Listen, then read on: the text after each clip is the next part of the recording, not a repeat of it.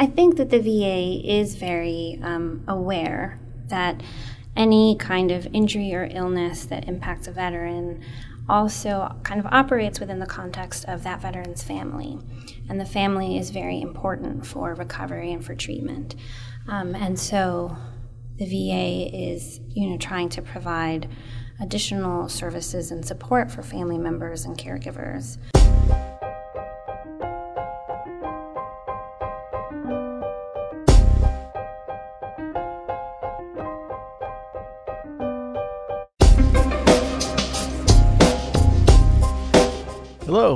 Welcome to the TBI Family, a podcast for caregivers of service members and veterans who've experienced traumatic brain injuries. This program is produced by the Defense and Veterans Brain Injury Center, otherwise known as DVBIC, and I'm your host, Dr. Scott Livingston. In this final episode of this season of the podcast, we'll talk to caregivers about the podcast itself, whether they think podcasts are the best way to reach TBI caregivers, and what more they'd like to hear about in possible future episodes. But first, a recent study looked at relationships in TBIs and came up with some data about which families are most likely to be destabilized by the injury. Dr. Lillian Stevens is a research psychologist at the Hunter Holmes McGuire Veterans Affairs Medical Center in Richmond, Virginia. She's also the site principal investigator and database manager of the VA's Polytrauma Rehabilitation Center TBI Model System Study. The TBI Model System Study is a study conducted at the VA's five polytrauma sites, where veterans who sustained a traumatic brain injury are tracked over time in order to get the big picture about traumatic brain injury outcomes. So, what we do is when folks come to one of our five hospitals, which have been designated as polytrauma rehabilitation centers, when they come to our hospital, if they're interested, then they will um, consent to be a part of the study.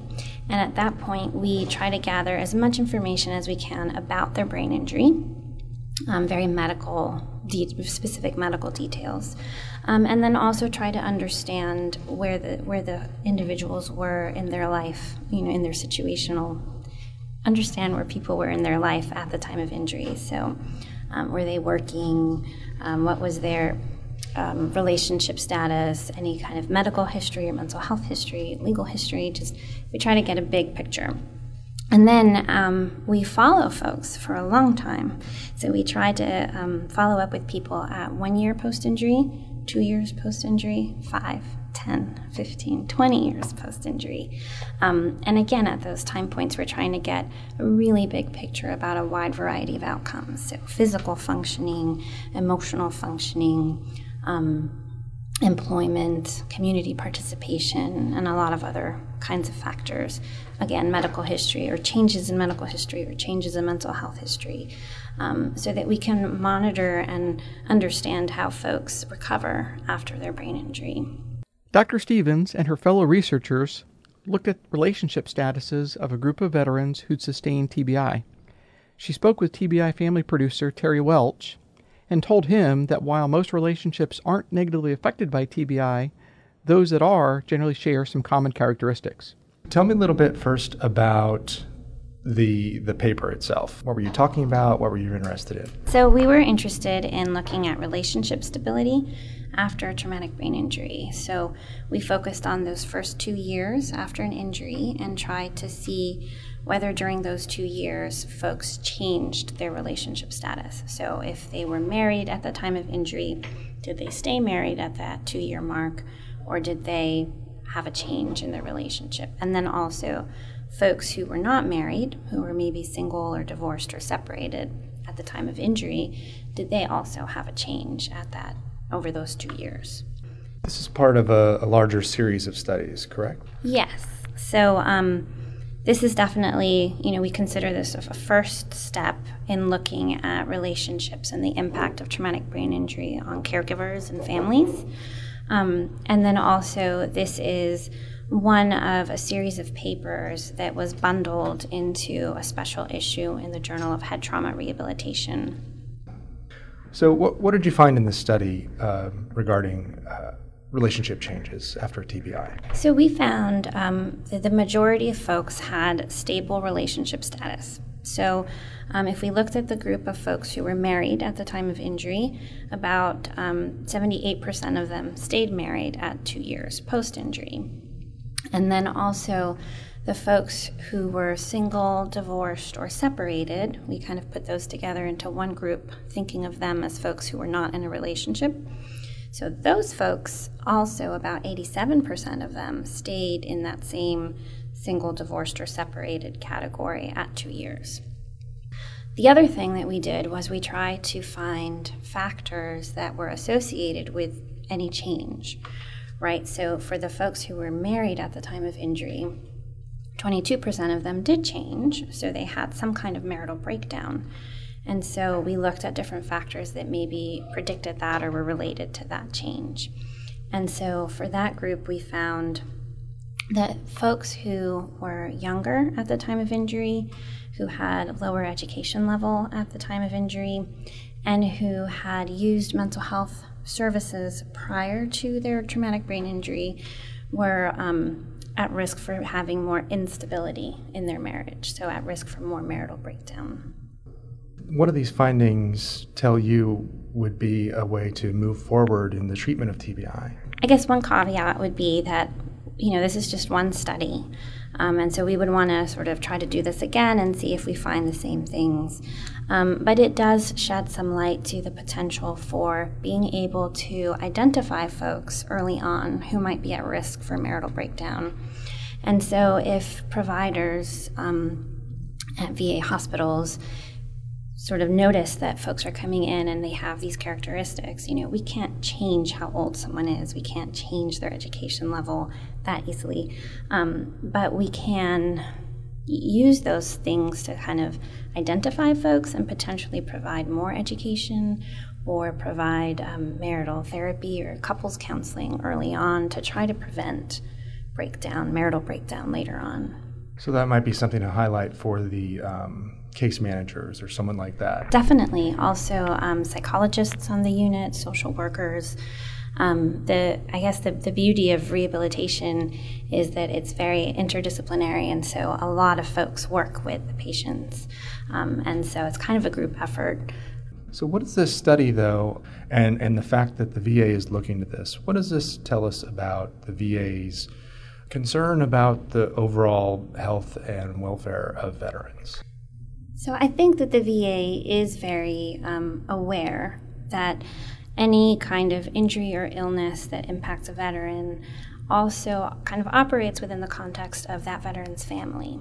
And the family is very important for recovery and for treatment. Um, and so the VA is, you know, trying to provide additional services and support for family members and caregivers.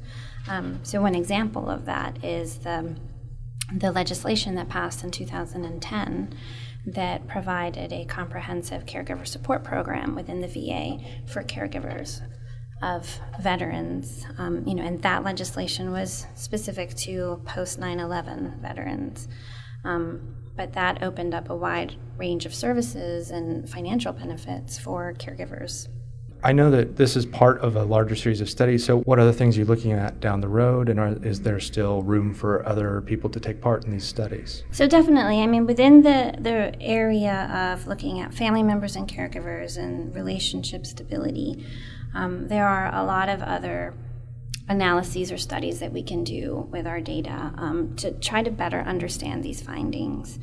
Um, so, you know, we were not able to look at things like the quality of the marriage or how long people had been married or whether um, the folks who were married had children. Um, there are a lot of other factors that can lead to marital breakdown.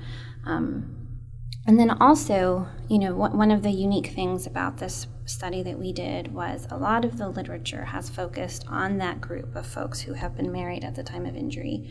Um, and so we were able to also explore that other group, um, the single, divorced, or separated at time of injury.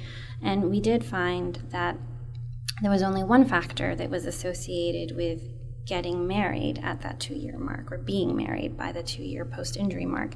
And that was that folks who were injured during a deployment compared to injured stateside were more likely to be married at that two year mark. that was a very interesting finding. Um, you know, there's not a lot of literature that we can go to to explain that. Not a lot of people have looked at that. So we did a lot of speculation.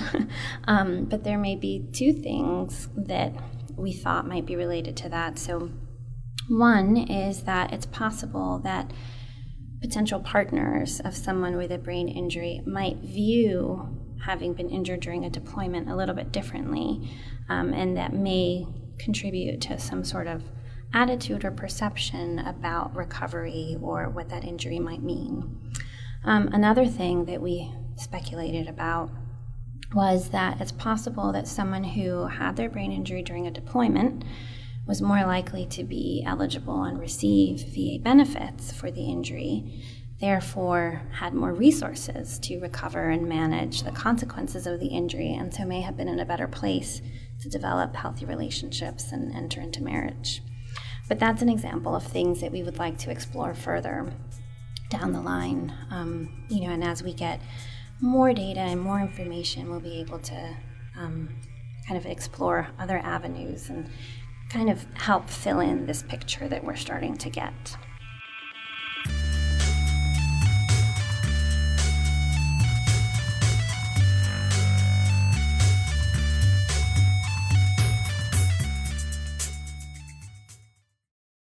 This is the 10th and final podcast of this TBI family season. We hope that the podcast has been useful for you. In order to try to figure out if we've been doing the right thing here on the show, we've decided to reach out to a few caregivers and ask them to join us to get their takes on the TBI family. Melissa Meadows and Emily Mather were willing to share their valuable time with us. They spoke with Terry Welch. We started this podcast called The TBI Family um, in November of last year, and we had kind of three goals when we when we started this podcast. The first was to get resource information to caregivers, tell them about VA programs or nonprofit programs or DVBIC programs that they might be able to use to help um, make their lives easier, better, what, what have you.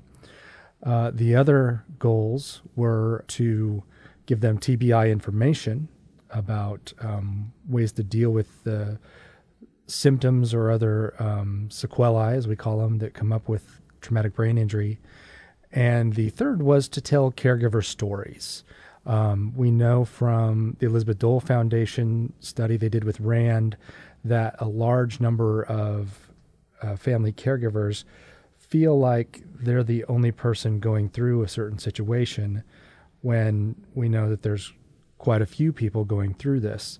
So we felt like a podcast would be the best way to reach people because it was on demand. So you could listen to it on your own time at your own speed.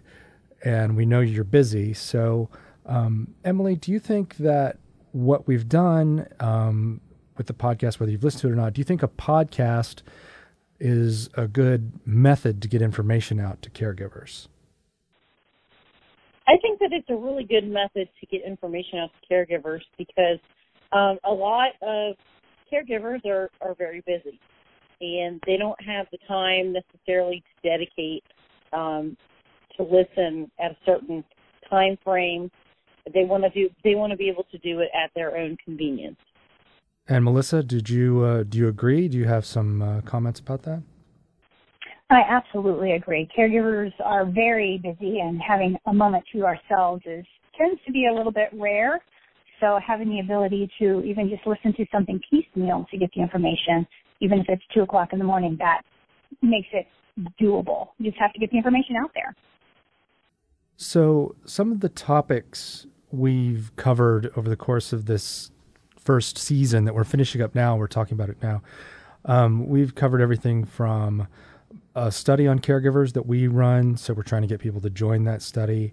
We've talked about um, the respite program for the VA.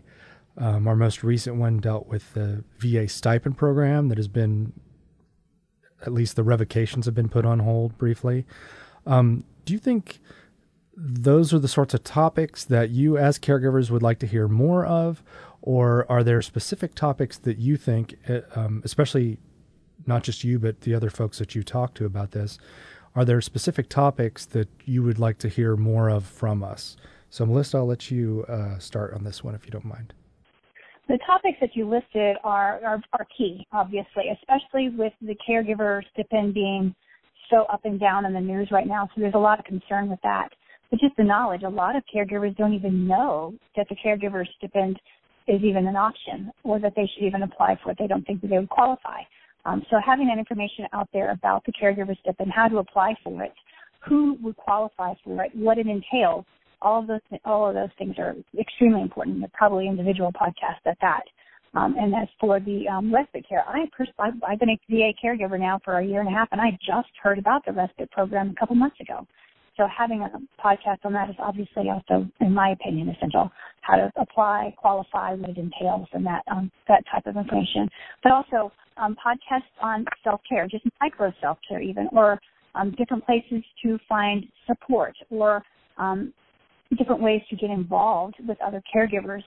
That's those are those are things that have really helped me as a caregiver survive, knowing where to find information and how to connect with others. Because honestly, until I met other brain injury caregivers, I thought I was the only one, just like you said, who was going through my particular type of situation. Um, and I knew there was others out there, um, worse. I mean, you see them on the news, but I never met anybody. So I actually got to have. I was on a retreat with other brain injured care brain, uh, brain injury caregivers, and it was wonderful to find out that there were others going through, if not the exact same thing, but similar um, situations and stories. And you know, granted, some are a lot worse and someone is bad, but we ha- we had a common meeting ground, and it is so important to have a way to connect with other caregivers who can identify with what you're doing. And a podcast may be the only way that some caregivers have the opportunity to do so. So thank you for that. So, how about you, Emily? Do you um, have topics off the top of your head that you think you'd like to hear us cover? And do you think we're, we've, from what you've heard, you we have a good mix of the type of things that we're covering so far? I do agree uh, with Melissa. It, it's very important to educate on the caregiver program. There are uh, there's a lot of, of information that people don't know. Um, so I do really think that that education piece is important but it's also important to teach them that they they're not defined by the VA caregiver program. Teaching them that you, you know that there's there's more to them as a caregiver than just you know that they don't have to be listed on a piece of paper that says that they are the caregiver. But self care is a really big one. Um, a lot of people don't know how to do self care for themselves, and they don't know how to manage their time to be able to do self care. I mean, you know, and it, it could be as simple as just um, going out for a walk or something, you know, something relaxing, and and they don't really realize that that is considered self care or how to figure that into their schedule. And I, I do definitely do think that educating them on programs and retreats that are geared towards brain injury families are really important because for one, there's not a whole lot of them, and two, they those kind of things are totally different. It's totally different atmosphere than just regular um, retreats and get-togethers with wounded veterans. Not that they're they're all equally important, but it's just a whole different dynamic when you you're dealing with brain injuries. It's interesting that you say there's actually not many because, at least according to the RAND study, um, that estimated there were something like 5.2 million military caregivers. And then of that number, 30% of those folks were dealing with the results of um, a sustained traumatic brain injury. So that's that's up where up near like 1.6 million folks who, among other things, obviously, are dealing with um, you know the symptoms and, and sequelae of a traumatic brain injury. So that tells us that with the numbers that we've had listening to the podcast, which it's about somewhere between 700 an episode and 150 an episode, that there's a lot of people we aren't reaching. So, what are the recommendations that you would have? And I'll start with you, Emily what are the recommendations that you would have to let more caregivers know about this podcast and so we could help them out and get them more information? I well, I think that one of our greatest assets is social media to be able to promote uh, the, the, these programs. They make fly, you know, flyers, images that you can share. I think that those are probably um, our our best line of defense to be able to to bring more people to the table. Um, there's a lot of organizations um, like I, I have a page uh, on Facebook. Um, I don't always keep up with it real well because I, I'm you know, being a caregiver, I'm pretty busy myself. But it's called Celebrating Heroes, and it's the information and referral site to be able to share with the military community. So it's not just for military families or veterans or spouses. It's for anybody, anybody that wants to gather that information because you never know if they have a friend or a family member that is in that situation that is not connected to anyone or anything. And maybe they're the only one that's providing them with information that could, you know, help them get resources. And Melissa, how about you? Do you have any recommendations about how we could um, let more people know about this podcast? I actually agree wholeheartedly with Emily regarding the social media. Social media is pervasive. I mean, it's unless even my even my grandmother was on Facebook, and she was eighty some odd years old before she passed away. So it's I mean, it's that, I think social media is really the key to the key to getting information out. But we still we can't overlook the old school ways of you know a simple ad in the paper or you know putting a flyer in somewhere or hanging it up in TBI clinics things like that because oftentimes I don't catch things on Facebook myself. Like I just heard about your page. I'm going to be looking it up after this. Um, but when I'm at the VA clinic, I'll see flyers. I'm like, oh, that caught my attention. Hmm. And I'll snap a picture of it or I'll take a copy and then I share it on my Facebook page and on the caregiver pages that I'm involved in. So it's social media, it's a little bit old school, and then it's just word of mouth. We've got to take care of each other. But like like Emily said, a lot of times people they don't necessarily identify themselves as caregivers, but they also don't necessarily um, catch the ads. So we have to educate everybody, you know, as much as we can. People who are watching out for their friends, their neighbors, their cousins, their aunts or uncles, whatever. Um, it's word of mouth, social media, and old school. I think it's a combination of all of them. But getting that information out there is just so key. And I, I'll share the heck out anything, anything that's good for our service members and their um, caregivers, obviously. So.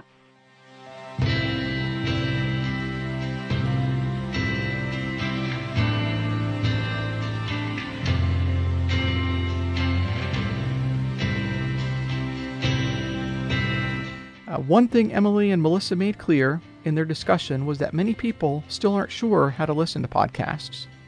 If you're a listener to this podcast and a member of a caregiver social media or support group, we'd really appreciate it if you could ask your fellow group members if they've heard about the TBI family and if they know how to listen and subscribe to podcasts. If you haven't subscribed yourself, please do. You can review the podcast on your podcast app, which also helps others find the show or you can send us an email at info at dvbic.org. That's I-N-F-O at dvbic.org. As always, you can also send us questions about the podcast or about DVBIC products or programs.